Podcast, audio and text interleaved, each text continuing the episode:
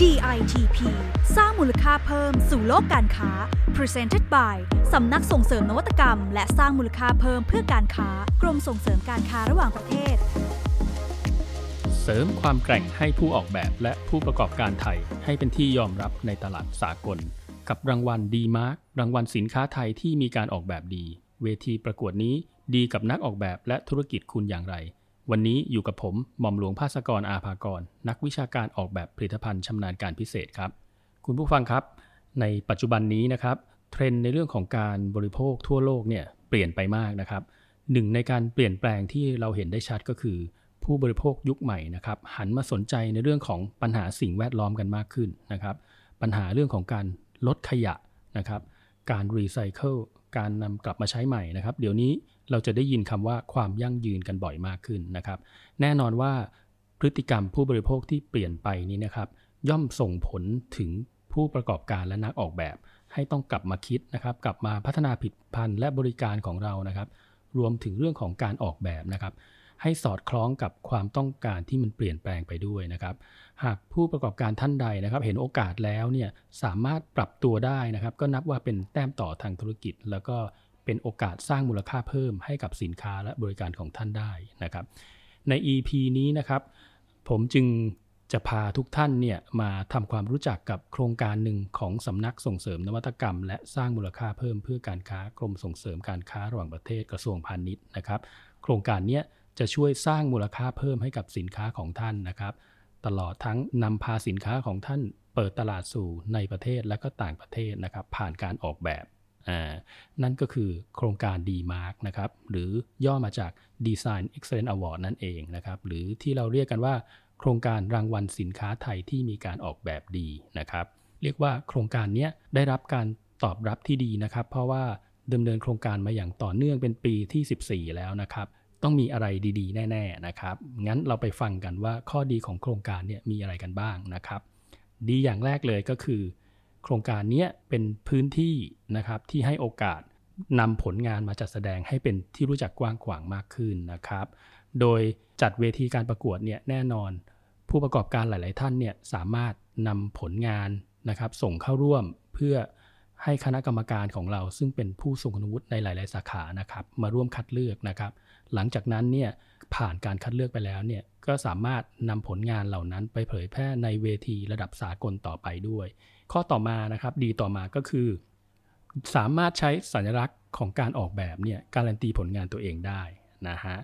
ถ้าคุณได้รางวัล DEmark ไปแล้วเนี่ยแน่นอนคุณสามารถใช้สัญลักษณ์ของ DEmark เป็นการการันตีผลงานการออกแบบได้ ซึ่งตัวเนี้ยจะทำให้ผลงานของคุณน่ะแตกต่างออกมาจากท้องตลาดนะครับ แล้วก็สร้างความเชื่อมั่นให้กับผู้บริโภคนะครับ ดีถัดมาคือเรื่องของสิทธิประโยชน์นะครับ จากกรมแน่นอน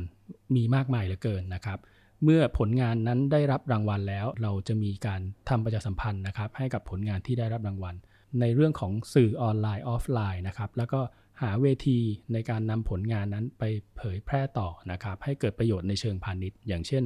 เวทีในงานแสดงสินค้าที่กรมจัดขึ้นนะครับ งาน STYLE Bangkok นะครับหรืองานเวทีงานออกแบบระดับโลกนะครับ อย่าง Milan Design Week นะครับ หรือว่างาน Maison & Objet เป็นต้น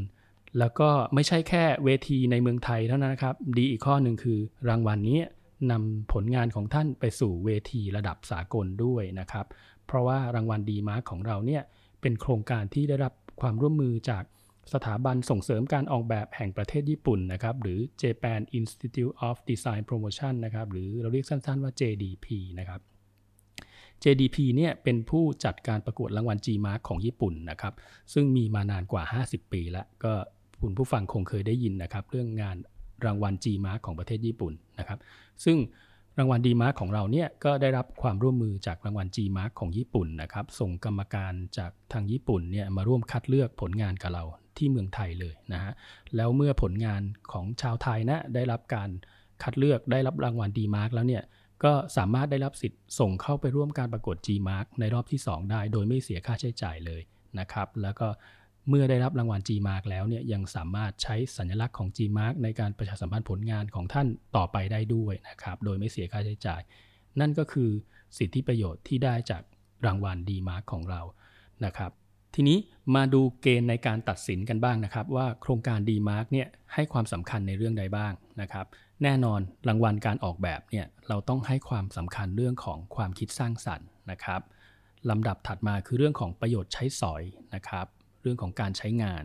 และที่ขาดไม่ได้นะครับในยุคนี้เรื่องของการคำนึงถึงเรื่องการรักษาสิ่งแวดล้อมนะครับ เกณฑ์ของการออกแบบรางวัล d m a r k เนี่ยเทียบเท่ากับเกณฑ์การออกแบบของรางวัล G-Mark ในประเทศญี่ปุ่นเลยทีเดียวนะครับ มองกันรอบด้าน แล้วก็ประเภทของรางวัลของเรานะครับ แบ่งออกเป็น 7 กลุ่มด้วยกันนะครับ กลุ่มแรกคือกลุ่มสินค้าเฟอร์นิเจอร์นะครับกลุ่มที่ 2 คือกลุ่มสินค้าไลฟ์สไตล์พวกของตกแต่งต่างๆนะครับ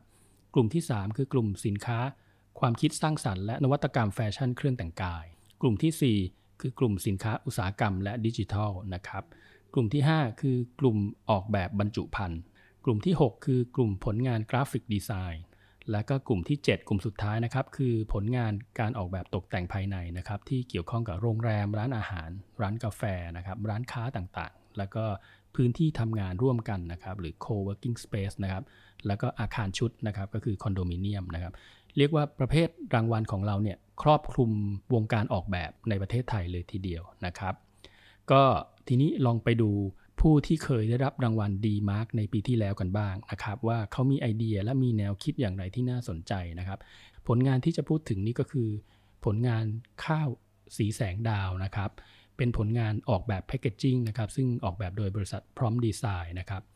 ก็ได้รับรางวัลในสาขาของ บรรจุภัณฑ์นะครับ เรียกว่าความโดดเด่นของเขาก็คือ เขาเป็นผู้ผลิตข้าวอยู่แล้วนะครับ สีแสงดาว แล้วก็เขาสามารถนำเอาแกลบที่เหลือจากการผลิตนะครับ พวกแกลบพวกสั่งข้าวต่างๆเนี่ยมาอัดขึ้นรูปเป็นบรรจุภัณฑ์โดยที่ไม่เหลือเศษตกค้างใน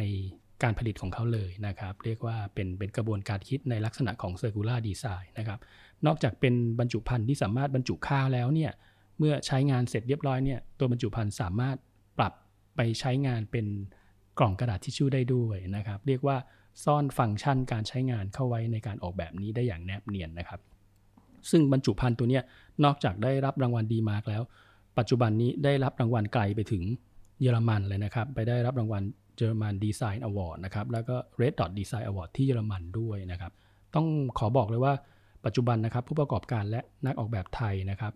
คือมีศักยภาพและมีความสามารถในการพัฒนาสินค้า เรียกว่าอยู่ในระดับแถวหน้านะครับของในระดับสากลเลยนะครับ จะเห็นได้ว่าผลงานที่ได้รางวัล D Mark เนี่ยก็ไปคว้ารางวัล G Mark เนี่ยมาแล้วมากมายนะครับ ก็ปัจจุบันนี้ก็มีงานของคนไทยที่ได้ G Mark มาแล้ว 400 กว่าผลงานนะครับ แล้วก็มีการไปคว้ารางวัลที่มีชื่อเสียงระดับโลกอย่างรางวัล Red Dot นะครับ รางวัล IF Award นะครับ ก็มีมาแล้วมากมายนะครับ ยกตัวอย่างเช่นผลงานของบริษัท M Water นะครับหรือน้ำดื่ม Sprinkle นะครับที่ดีไซน์โดยบริษัทพร้อมดีไซน์เนี่ยเรียกว่าได้รับรางวัลไปไกลทีเดียวนะครับ หรือบริษัท ODS นะครับบริษัท Think Studio นะครับกลุ่มที่เป็นดีไซน์สตูดิโอต่างๆ ของเมืองไทยเนี่ยก็มีผลงานที่ได้รับรางวัลระดับสากลมาแล้วทั้งนั้นนะครับ DITP นะครับจึงอยากจะขอเชิญชวนผู้ประกอบการนะครับนักออกแบบทุกท่านนะครับที่สนใจเนี่ยสามารถสมัคร เข้าร่วมโครงการนี้ได้นะครับ โดยโครงการนี้นะครับก็จะเป็นประตูสู่เวทีการค้าโลกนะครับ ก็เปิดโอกาสให้ผู้ประกอบการรายใหม่ ๆ ที่มีความคิดสร้างสรรค์นะครับ สามารถส่งผลงานเข้ามาร่วมคัดเลือกกับเราได้นะครับ ผู้สนใจเนี่ยสามารถติดตามนะครับรายละเอียดได้ทาง w w w d m a r k a w a r d n e t นะครับ หรือแฟนเพจของ d m a r k ของเราได้นะครับ ช่วงนี้ก็ใกล้จะ ปิดรับสมัครแล้วนะครับ เราจะมีกำหนดรับสมัครในช่วงเดือนพฤษภาคมถึงมิถุนายนในปี 2564 นี้นะครับ ติดตามกันได้ที่เว็บไซต์เลยนะครับ เอาละครับสำหรับ EP นี้นะครับ เวลาของเราหมดลงแล้วนะครับ คุณผู้ฟังสามารถติดตามพอดแคสต์ DITP สร้างมูลค่าเพิ่มสู่โลกการค้าของเราได้ 6 ช่องทางนะครับ ทั้งใน SoundCloud นะครับ Spotify Anchor Apple Podcast นะครับ Google Podcast แล้วก็ทาง YouTube นะครับ โดยเราจะ on air ทุกวันจันทร์ถึงวันพฤหัสนะครับ ติดตามฟังกันแล้วก็กด subscribe กันได้เลยนะครับ แล้วพบกันใหม่กับประเด็นที่น่าสนใจนะครับ ในเรื่องของงานออกแบบ นวัตกรรม และธุรกิจใน EP หน้านะครับสำหรับวันนี้ผมหม่อมหลวงภาสกรอาภากรลาไปก่อนครับ สวัสดีครับ